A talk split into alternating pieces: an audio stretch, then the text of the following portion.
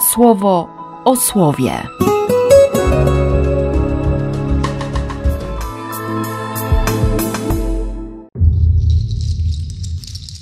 Dwudziesty pierwszy stycznia, piątek. Sporo się wydarzyło przez te ostatnie pięć rozdziałów. Ucieczki Dawida, wymordowanie przez Saula miasta kapłanów, Abimeleka, który podzielił się chlebami pokładnymi z Dawidem. Ocalał tylko jego syn Abiatar.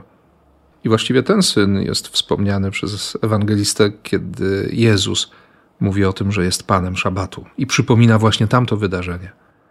Dawid chowa się po jaskiniach, bo, bo Pan mu powiedział, że mieszkańcy miasta, które wyzwolił, które y, ocalił z rąk obcoplemieńców, po prostu wydadzą go Saulowi, no bo, bo dlaczego nie? Gdzieś w międzyczasie umacnia się ta przyjaźń między Dawidem a Jonatanem, synem Saula. I wreszcie jesteśmy świadkami tego wydarzenia, które, które opisuje autor ksiąg Samuela w 24 rozdziale pierwszej księgi. Dawid ma ponad 400 ludzi, rozmaitych wyrzutków, uciekinierów. Próbuje ich wszystkich ogarnąć. Saul bierze 3000 najlepszych wojowników. I gdzieś po drodze, w okolicach skały dzikich kus, wchodzi do jaskini, aby Biblia Tysiąclecia mówi okryć sobie nogi, a przykład pierwszego kościoła określa to zachowanie, aby sobie ulżyć. No przycisnęło Saula. Nie ma pojęcia, że w głębi tej jaskini siedzi Dawid i jego ludzie. Saul jest bezbronny. Poszedł się załatwić. A może się okazać, że, że w tym czasie Dawid i jego ludzie jego załatwią. Ale ale Dawid wie, że to jest pomazaniec Pana. Saul jest namaszczony przez Pana. Koniec. Nie skorzysta z okazji, mimo że ludzie mu to podpowiadają. Właściwie mogą go nawet potraktować jak szaleńca, że nie bierze tego, co mu się kolokwialnie pcha do rąk. Dawid ma serce szczere. Nie ma serca podstępnego.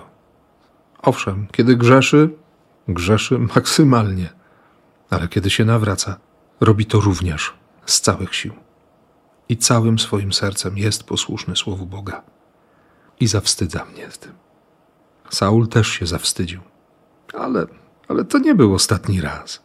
To nie był ostatni pościg, to nie był ostatni moment, w którym przez głowę Saula przemykały myśli o zabiciu Dawida. To się jeszcze powtórzy, bo Saul ma takie serce. Serce, które woli słuchać siebie niż Boga patrzę trochę na swoje życie, na swoją historię, nawet ostatnich tygodni i, i się zastanawiam, jakie ja mam serce. To znaczy, wiem, jakie mam serce. Wiem, do czego jest mi bliżej. I wciąż nie mogę wyjść z podziwu, że, że Bóg mnie zaprosił właśnie na taką drogę. Że przywołał tych, których sam sobie wybrał. I że ustanowił ich, aby byli przy nim. To jest pierwsze aby byli przy nim. Zna historię tej dwunastki. Wie, kim są. Wie o ich marzeniach, o ich pragnieniach, o ich niedoskonałościach. Wybrał ich.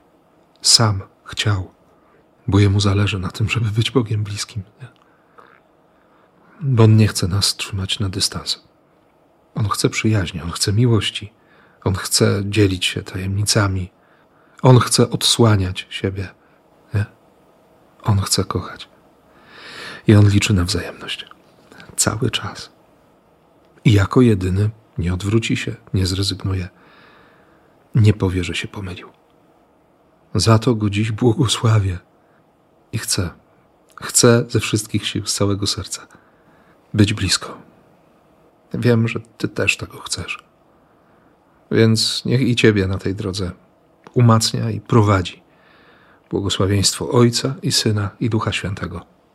Amen. Słowo o słowie.